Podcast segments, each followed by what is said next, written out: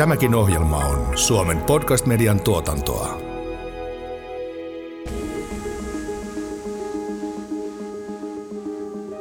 Millaisten asioiden äärellä kunnissa painitaan digiopetuksen suhteen juuri nyt? Tässä jaksossa jaamme vinkkejä kuntapäättäjille, joista ensimmäisen kertoo erityisasiantuntija Minna Lindberg Suomen kuntaliitosta. Kuntapäättäjän tehtävänä on kyllä myös pysyä kartalla, että, että mitä siellä koulussa tapahtuu ja miten mä kuntapäättäjänä tuen sitä koulua tässä, tässä työssä. Nyt keskustelua jatkaa jakson toinen vieras, ICT-pedagogi Marianne Heinolainen. Meidän Suomen maassa ja jokaisessa kunnassakin, niin kaikille ei sovi samanlainen tapa oppia ja opiskella ja tämä digitaalisuus tuo siihen itse asiassa paljonkin mahdollisuuksia. Kuuntelet kahdeksan oppia kuntien digitalisaatiosta podcastia. Sarjan juontaa Tom Holmroos, tietojohtaja Kuntaliitosta. Podcast on suunniteltu ja toteutettu yhteistyössä Kuntaliiton ja kunta- ja hyvinvointialuetyönantajat KTn kanssa – tässä jaksossa pohdimme digiopetuksen riskejä ja mahdollisuuksia. Miten taataan, että opetus on laadukasta myös pienissä kunnissa? Pongasin aamun Helsingin Sanomista tämmöisen lauseen, jossa, tota, joka lähti näin, että pandemia pakotti koululaitokset lähiopetuksesta digiopetukseen kaikkialla maailmassa – ja jäi vaivaamaan toi sana digiopetus, niin kun puhutaan digitalisaatiosta ja digiopetuksesta, niin se ei suinkaan ole etäopetusta. Mitä itse asiassa toi digitaalinen opettaminen tai oppiminen on? Mistä silloin puhutaan? Käytännössä nykyään melkein kaikki opetus ja oppiminen on jossain määrin digioppimista, kun käytetään digitaalisia välineitä ja digitaalisia oppimisalustoja ja digitaalisia palveluita, niin ihan siellä luokkahuoneessa yhtä lailla kuin etänäkin se opetus voi olla digitaalista. Tästä voisi pitää varmaan luennon, että mitä digitaalinen osaaminen ja mitä ne digitaidot on ja on valtion tasolla lukuisia ryhmiä, joissa pohditaan sitä, että mitä ne on, mitä ne pitäisi olla, minkälaisia toimia pitäisi siihen, siihen liittää, mutta, mutta kyllähän siihen sen lisäksi, että se on, on niin kuin se laite, jonka kautta se, se tapahtuu, se opetus, eli, eli on vaikka joku sovellus tai, tai näin, niin medialukutaito ja lähdekriittisyys on, on osa sitä, vaikka, vaikka sitä ei ehkä heti mielletä digitaaliseksi osaamiseksi. Joo, julkisuudessa vaan näköjään helposti lähiopetus ja digi- tai etä, etäopitus ja digiopetus on synonyymejä, vaikka siitähän ei ole kyse. Ei missään nimessä, jos katsotaan siis perusopetuslakia, niin sehän ei tunne etäopetusta lainkaan. Sitten sit pitää mennä niin kuin määräystasolle opetussuunnitelmissa, jossa puhutaan etäyhteyksiä hyödyntävä opetus. Ja sehän on tällä hetkellä myös ilman pandemiaa ollut koko aika mahdollista, mutta, mutta tota, jos puhutaan perusopetuksesta, niin siellä ei lain, lain mukaan ole etäopetus edes, edes ää, ainakaan tässä normiopetuksessa mahdollista. Ja, ja voi olla, että, että olisi ihan tarpeen keskustella myös siitä, että minkälaisilla perusteilla se voisi olla tarpeen ja, ja uskon, että, että pitäisi niin kuin uskaltaa keskustella siitä, että mitä se etäopetus on, mitä on digiopetus ja, ja keskustella yhdessä, että, että mitä tarpeita eri, eri alueilla ja eri kouluissa on. Sanoit Minna niistä medialukutaidoista ja lähdekriittisyydestä, niin sit yksi iso asia on myös tietosuoja ja tietoturvallisuus, mitkä on, mitkä on sellaisia tosi tärkeitä asioita sekä opettajien että oppilaiden hallita. Ja ne on ollut aika paljonkin pinnalla tässä nyt viime aikoina, niin että se menee siihen myös. Ja toinen asia, kun Minna sanoit siitä, että miten etäopetusta voisi ehkä hyödyntää muutenkin, niin sitten on myös nyt varsinkin tuolla ehkä korkeakouluissa ja muissa ne on lähdetty siihen hybridiopetukseen, mikä on sitten sekä lähiopetusta että etäopetusta, joko samanaikaisesti tai eriaikaisesti, että, että tässä on aika paljon kaikki erilaisia mahdollisuuksia, mitä sitten ehkä tulevaisuudessa pitää miettiä, että mikä on se paras tapa millekin oppilaalle. Ja varmaan just se, että katsoo, että minkä ikäinen se oppilas on, että jos on alkuopetuksessa tai esiopetuksesta, niin se opetuksesta kyse, niin se näyttää ihan erilaiselta kuin jos joku, joku lukio-oppilas, opiskelija, joka tälläkin hetkellä saattaa olla niin kuin hybridiopetuksessa, niin, niin tota, että siellä on niin kuin myös kehittämistä, mutta se näyttää ihan eri, erilaiselta silloin, että, että se on hyvä pitää mielessä, että oppilaan ja opiskelijan ikä ja, ja tota, valmiudet vaikuttaa tosi vahvasti. Me Uudessa kaupungissa tehtiin sekä opettajille että oppilaille että huoltajille kysely ehkä noin vuosi sitten, eli sen ensi, ensimmäisen pandemia kevään jälkeen, niin, niin siellä oli selvästi joitain oppilaita, jotka kokivat, että se etäopetus oli heille parempi kuin lähiopetus, kun sieltä sitten lähtee niitä joitain sosiaalisia haasteita pois ja muita, että, että sekä ikä että sit myös ihan, ihan oppilaan muut ominaisuudet ja, ja se, että minkälainen se oppilas on, niin saattaa vaikuttaa siihen, että minkälainen tapa oppia on se kaikkein paras. Ja nyt kun me puhutaan siitä etäopetuksesta, niin mä kyllä nostaisin esille sen, että kyllä monet esimerkiksi pienet oppiaineet, vaikka joku uskonto tai kieli, niin, niin voi olla, että niitä ei kaikissa, vaikka jos otetaan lukio esimerkkinä, niin ei kaikissa lukioissa pystyisi semmoista niin kuin kurssipalettia tarjoa. Me tiedetään, että moni, monet lukiot tekee yhteistyötä ja tarjoaa kursseja niin kuin yhdessä, joka tekee, että ne, ne niin kuin opiskelijat saa paljon, paljon laajemman tarjonnan. Että kyllähän siinä on, on niin kuin tosi, tosi hienoja mahdollisuuksia, mutta sitten just se, että se pitää käyttää, käyttää järkevästi ja suunnitella niin, että se, se toteutus oikeasti on toimivaa sekä opiskelijalle ja opettajalle ja että tilat on kunnossa ja laitteet on kunnossa, niin silloin mä uskon, että se toimii, toimii varmasti oikein hyvin. Minna, sinä toimit asiantuntijana Kuntaliitossa ja katsot tätä opetustyötä valtakunnan näkökulmasta, niin miksi kuntapäättäjien tulisi kiinnostua koulujen digitalisaatiosta? No kyllä mä näen, että se digitalisaatio on niin kuin kaikkea osaamista. Siinä, siinä niin kuin oppimisessa pitää ottaa huomioon se, että hallitsee ne laitteet. Opettajilla pitää olla oma niin kuin pedagoginen asiantuntemus sen osalta hallussa ja, ja ää, sitten tulee kaikki nämä näkö, näkökulmat tähän medialukutaitoon, lähdekriittisyyteen ja muuhun, että se, niin kuin, se digitalisaatio on kaikkialla ja, ja silloin se kyllä on myös siinä kuntapäättäjän työssä arjessa koko aika mukana ja, ja tota, me puhutaan paljon siitä, että sen digitalisaatio pitäisi olla jatkumo. Se alkaa varhaiskasvatuksesta ja sitten se jatkuu koko sen koulupolun läpi, niin silloin sen kuntapäättäjän niin kuin tehtävänä on kyllä myös pysyä kartalla, että, että mitä siellä koulussa tapahtuu ja miten mä kuntapäättäjänä tuen sitä koulua tässä, tässä työssä. Marianne, toimit ICT-pedagogina. Mitä ICT-pedagogi tekee? No ICT-pedagogi toimii linkkinä tietohallinnon ja opetustoimen välillä, ainakin meillä uudessa kaupungissa. Ja ICT-pedagogin tehtäviin kuuluu myös opetustoimen digihankkeiden koordinointi ja ää, sitten digitutor-opettajatoiminnan koordinointi. Eli mä vedän meidän digitutor-tiimiä, ää, jotka sitten digitutorit on siellä kouluilla opettajien tukena. Ja sitten myös tämmöisten sähköisten rakenteiden suunnittelu, eli vähän niitä isompia raameja sitten sinne opetustoimelle, että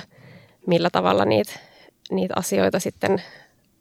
tuodaan, tuodaan julki ja, ja, ja sitten minkälaisia sähköisiä alustoja käytetään ja, tai näitä digitaalisia palveluita, niin vähän sellaista suunnittelutyötä ja sitten tiivis, tiivis yhteistyö tietohallinnon ja sitten opetustoimen johtajan kanssa.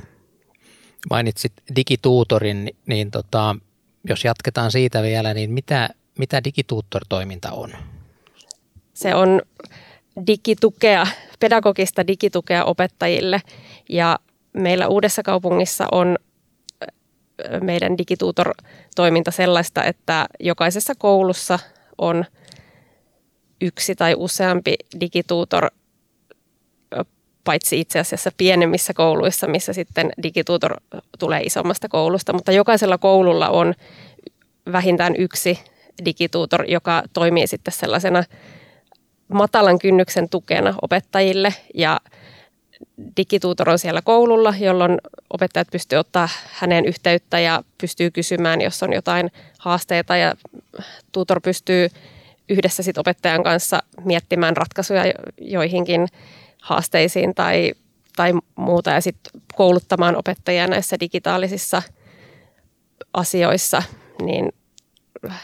käytännössä matalan kynnyksen tukena siellä arjessa.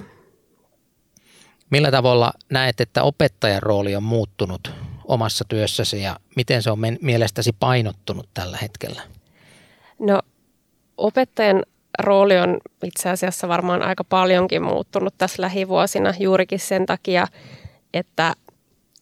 sitä digitaalisuutta on tullut tosi paljon enemmän arkeen. Opettajan on pakko ottaa haltuun niitä digiasioita ja pakko käyttää digitaalisuutta siinä opetuksessaan. Ihan senkin takia, että opetussuunnitelmassa sanotaan, että oppilaille pitää opettaa niitä TVT-taitoja, jolloin opettajan pitää osata niitä myös. Et, et kyllä se on varmasti ollut aika suuri haaste monelle opettajalle, että kun on tehnyt koko työuransa hyvässä lykyssä ilman minkäänlaisia tietoteknisiä apuja, niin näitä tähän sitten tulee, mutta, mutta paljon, paljon vaatii kouluttautumista ja, ja semmoista uusien asioiden omaksumista, kun nämä asiat kehittyy niin nopeasti.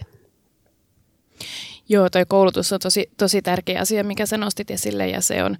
pitkään puhututtanut kanssa, että miten me saadaan ne opettajat, ketkä ei ole kauhean kiinnostuneita, ketkä kokee sen ehkä vaikeaksi tai jo, jo, jota kiinnostaa muuta asiat, miten me saadaan ne opettajat tulee mukaan täydennyskoulutuksiin, koska kyllä me huomataan, että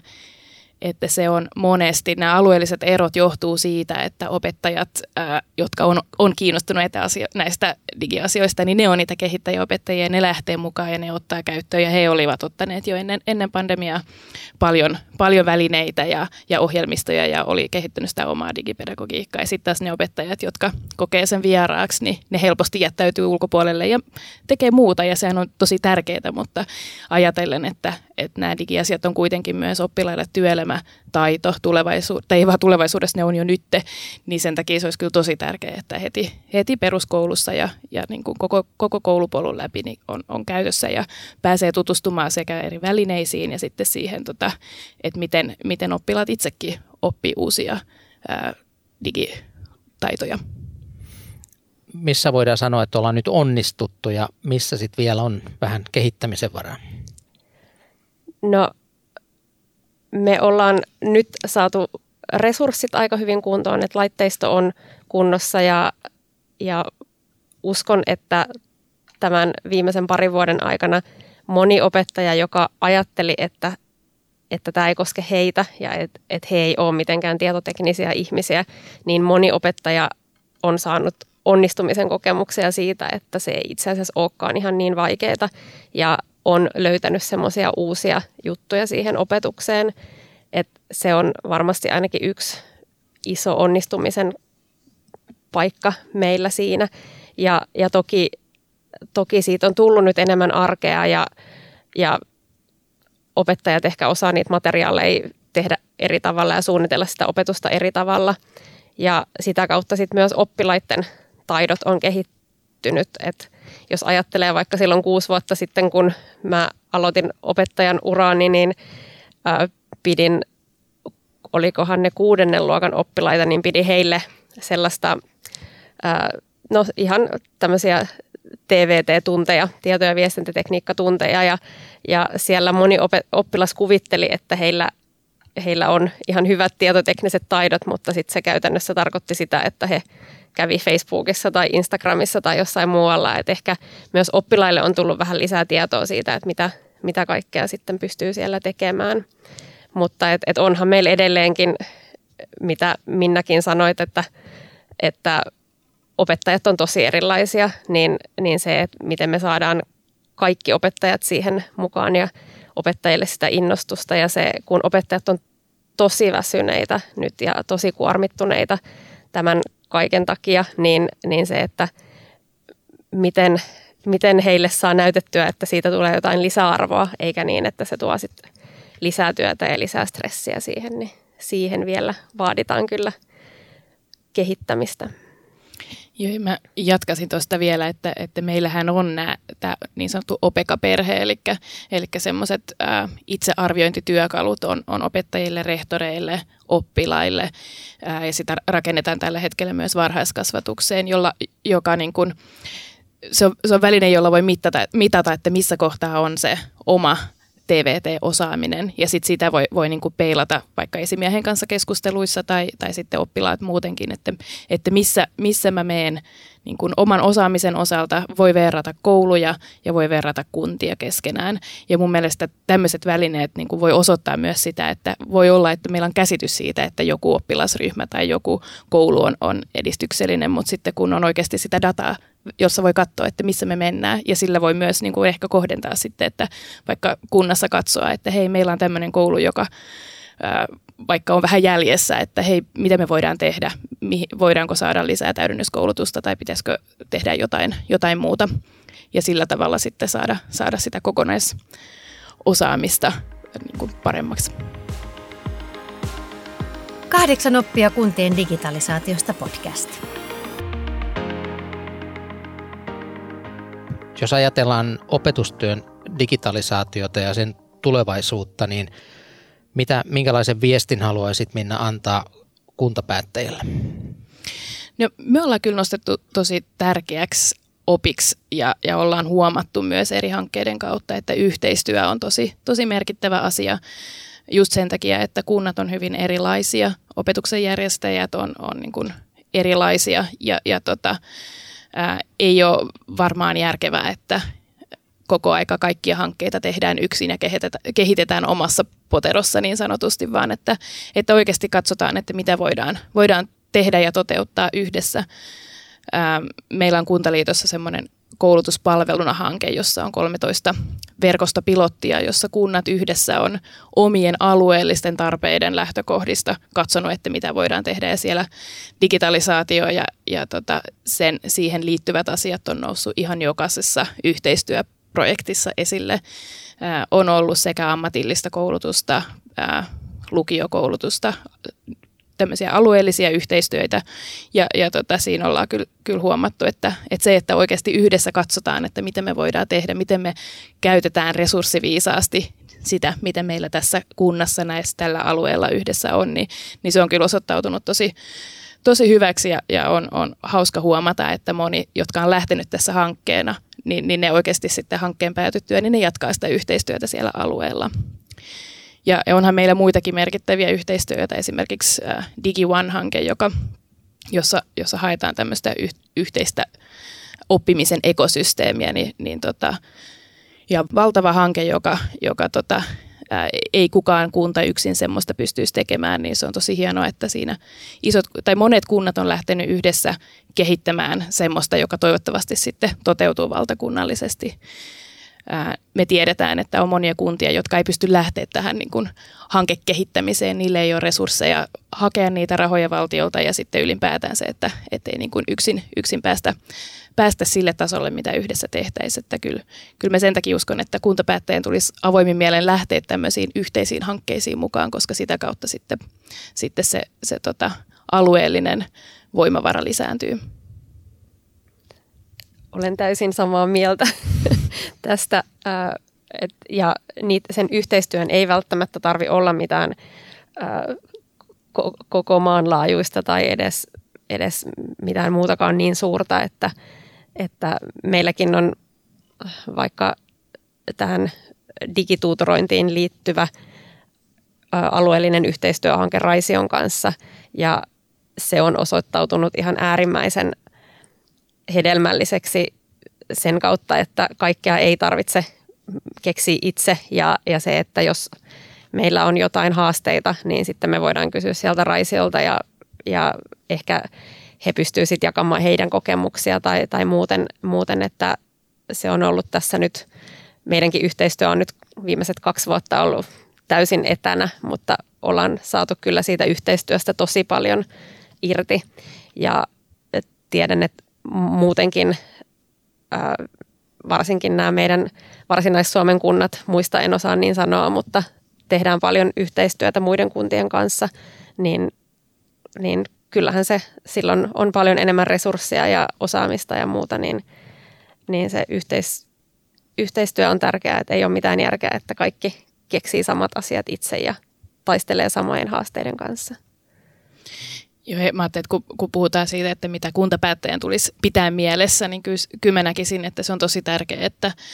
että katsotaan, että miten se kunnan digistrategia ja sitten jos, jos opetustoimella on oma, oma digitalisaatiostrategia, että oikeasti katsoo, että millä tavalla, mitä, millä tavalla se strategia kytkeytyy opetustoimeen ja siihen sivistystoimen kokonaisuuteen ja sitten sit, siihen myös kirjataan sitä yhteistyötä ja niitä, niitä yhteisiä ää, resursseja. Millä tavalla tavallaan nämä korona-ajan kielteiset kokemukset, jotka voi aiheuttaa vastareaktiota, niin – ja toiveita jopa palata entiseen, niin, niin tota, miten meidän pitäisi miettiä, että voisi löytyä myös uudenlaisia toimintatapoja, jotka ei sitten olisi pakon sanelemiä? Mä en usko, että on paluuta sen, takaisin semmoiseen, mitä joskus on ollut, vaan kyllä pitää katsoa niin kuin eteenpäin, että, että mihin suuntaan me halutaan. Ja, ja mun mielestä sanoit tärkeän asian tuossa, että, että rauhassa katsoa. Et nyt tuntuu, että on ollut koko opetustoimessa, on ollut koko aika lainsäädäntöhankkeita, tulee muutoksia ja tulee, tulee niin kuin, ähm, on, on tosi paljon semmoista niin kuin muutospainetta ja mä nyt tarko- siis muutosta on koko aika ja kehitys on, on osa sitä, mutta mut kuitenkin se, että rauhassa mietitään just sitä, että mitä me halutaan, mikä on tärkeää ää, ja, ja millä tavalla me oikeasti sitten siellä koulun arjessa pystytään toteuttaa että sen tyyppinen opetus, johon me, todet, johon me päädytään, että mikä on, on se, se hyvä, hyvä tapa. Ja kyllä mä uskon, että siihen, siihen niin kuin tarvitaan sekä sitä valtakunnan niin kuin linjausta. Kuntaliitto on nostanut usein esille sen, että meillä ei ole mitään valtakunnallista digitalisaatiostrategiaa, jossa katsottaisiin, että mikä se horisontti on koulutuspoliittisessa selonteossa todetaan toiselle asteelle, että semmoinen tarvitaan, mutta esimerkiksi perusopetus ja varhaiskasvatus on jopa näissä linjauksissa ulkopuolella. Että et kyllä mä uskon, että et jos me ensin valtakunnallisesti pystytään katsoa, että tämä on meidän niin kuin suunta, tämä on se horisontti. Ja sitten sit sen jälkeen voidaan niin kuin paikallisesti katsoa, että mitä meidän kunnassa tämä tarkoittaa, mihin me satsataan. Ja, ja tota, siinä mielessä niin kuin rauhassa katsoa, että mihin satsataan. Ja, ja tota, yhdessä sitten sekä opetustoimen ja, ja sitten opettajien kanssa. Ö, on, on tärkeää, että saadaan hengähtää rauhassa välillä, eli kun se on nyt ollut aika pitkälti sitä, että on pakko tehdä jotain ja, ja pakko nopeasti sopeutuu muutoksiin ja tulee, tulee koko ajan jotain uutta ja tilanteet voi vaihtua päivässä ja se on tosi stressaavaa opettajille ja oppilaille ja, ja toki sitten myös siellä ylempänä rehtoreille ja opetustoimenjohtajalle ja kaikille, kun, kun se tilanne ei ole pitkään aikaan oikein rauhoittunut ja ei ole päästy tekemään niin ehkä sitä perustyötä. Mutta mä en myöskään usko, että on paluuta entiseen, eikä välttämättä edes tarvitse olla, kun myös onhan tästä ajasta myös tullut paljon hyvää, että vaikka nyt jos miettii mun omaa työtä ja muutenkin, niin – monet asiat pystyy tekemään etänä, jolloin, jolloin säästetään matka-ajoissa ja, ja semmoisessa turhassa siirtymisessä ja, ja kaikessa muussa, et, et, että tavallaan ehkä pitää vaan oppia katsoa, että mitkä asiat on järkevintä tehdä etänä ja mitkä asiat on järkevintä tehdä paikan päällä ja, ja, ja se, että uskon, että opettajatkin he haluavat kokea osallisuutta siinä, että, että he, he pystyvät osallistumaan myös niihin päätösten tekemiseen ja se, että heitä kuunnellaan ja oppilaita kuunnellaan, että, että mikä on niin kuin heille se kaikkein paras. Ja, ja se, että kun nyt on tarvinnut omaksua koko ajan niin paljon kaikkea uutta ja koko ajan, koko ajan tulee jotain, mitä pitää oppia ja miten pitää venyä ja muuta, niin, niin se, että olisi sellaisia yhteisiä linjauksia ja vähän sellaiset raamit, minkä kanssa pystyy sitten työskentelemään viemättä kuitenkaan sit sitä pedagogista vapautta pois. Et, et moni, moni, ei, moni ei jaksa koko ajan suunnitella ja kehittää jotain uutta, vaan se olisi tosi hyvä, että se tulisi jostain, jostain ylempää ja sitten pystyy sit, sitä, niitä, niiden raamien sisällä pystyy sitten, sitten tekemään sitä työtä silleen omanlaisesti. Mutta se, että saataisiin semmoinen pieni, pieni breikki tähän ja, ja pieni hengähdys, niin – se varmasti sit vähän ainakin auttaa tätä tilannetta. Ja onhan siinä nyt iso ero, että poikkeusoloissa yön yli siirrytään ihan uuden, uuden äärelle, kun se, että hallitusti se tehdään, niin, niin kyllähän siinä on iso ero ja mä uskon, että silloin se lopputulos on myös erilainen. Kahdeksan oppia kuntien digitalisaatiosta podcast. Nostaisin vielä yhden opetustyön digitalisaation liittyvän asian. Eli digitalisaation myötä tulee joustavammaksi esimerkiksi oppiminen omassa tahdissa. Niin mitä ajatuksia tämä herättää? No se on juurikin näin, ainakin minun mielestäni. Eli meillä on ihan todella laaja skaala erilaisia oppijoita meidän Suomen maassa ja jokaisessa kunnassakin, niin kaikille ei sovi samanlainen tapa oppia ja opiskella. Ja tämä digitaalisuus tuo siihen itse asiassa paljonkin mahdollisuuksia. Siellä on paljon kaikkia erilaisia sovelluksia ja oppimisalustoja, joissa oppilaat pystyy etenemään omaan tahtiin ja, ja tosiaan jos, jos joku on vaikka joutuu olemaan pidemmän pätkän pois fyysisesti koulusta, niin, niin pystyy osallistumaan etänä tai nyt jos joutuu johonkin karanteeniin tai muuhun, niin se opiskelu on silti mahdollista, niin, niin se digitaalisuus kyllä auttaa, auttaa siihen tosi paljon. Ja se menee tietenkin, tietenkin se, että mitä nuorempia oppilaat on, niin, niin sitä vähemmän ehkä sitä pystyy, tai sitä ei pysty ehkä niin monipuolisesti hyödyntämään, koska tietenkään heidän taidotkaan ei ole samanlaiset, mutta sitten kun mennään yläkouluun ja, ja sitten tuonne toiselle asteelle, niin, niin siellähän sitten mahdollisuudet on jo ihan todella valtavat ja, ja se, että kun on erilaisia oppijoita, niin pitäisi silloin kyllä myös olla erilaisia tapoja opiskellakin. Joo, ja kyllähän sitä on aina puhuttu, että meillä on erilaisia oppijoita ja, ja, ja niin kuin löytyy vaikka mitä pedagogisia menetelmiä ja silloin nämä digilaitteet tai, tai digitaalinen pedagogiikka on niin kuin mun mielestä yksi osa sitä, mutta ei se voi olla se, joka hallitsee tai se, joka niin kuin ohjaa, vaan se on, se on sen, niin kuin, sen opettajan opetustyö, joka ohjaa ja sitten se, se digitalisaatio on siinä välineenä. Ja kyllä me puhutaan nyt aika ylätasolla digitalisaatiosta, mutta jos verrataan näitä eri, eri kouluasteita, niin onhan se hyvin erilaista, jos vaikka joku ammatillinen koulutus, jossa on niin kuin käytössä simulaatioita ja, ja niin kuin käytetään todella vahvasti digitaalisia välineitä siinä ammatin oppimisessa tai sitten vaikka peruskoulun oppilas, joka, joka vasta niin kuin ihan eri tasolla harjoittelee. Mutta kyllä mä näen, että nämä digitaaliset välineet on niin tärkeä osa meidän kaikkien arkea ja, ja työelämää, että et kyllä se on tosi tärkeää, että se niin kuin jo ihan pienestä, pienestä lähtien lähtee se, se oppiminen. Mutta sitten taas aika paljon puhutaan, tai ei me tiedä paljon puhutaan, mutta me pohditaan ainakin Kuntaliitossa sitä niin kuin digisyrjäytymisen riskiä. Ja, ja meillä on tietenkin ikäihmisiä yhteiskunnassa, jotka on riskissä syrjäytyä, mutta myös semmoinen niin ehkä semmoinen väsymys erilaisiin digilaitteisiin on tässä pandemian etäopetusaikana tullut, niin, niin, niin kuin se on kyllä hyvä pitää niin kuin huomioida ainakin se, että millä tavalla me, me katsotaan, että kaikki pysyy kelkassa mukana, ettei meillä ole sitten yhtäkkiä ryhmiä, jotka syrjäytyy yhteiskunnasta, koska ne, ne ei pärjää näiden niin kuin ää, kaikkien digivälineiden ja, ja tota, ää, koska yhteiskunnassa se on niin, niin vahvasti juuri mitään voi tehdä, tehdä nykypäivänä ilman, että sulla on niin kuin valmiuksia käyttää, käyttää näitä sovelluksia. Joo, toi, se on mun mielestä tosi tärkeä asia se, että digitaaliset palvelut ja digitaaliset välineet, niin että et ne, ei, ne ei ole se itse tarkoitus, vaan ne on tosiaankin vain yksi väline, että hyvä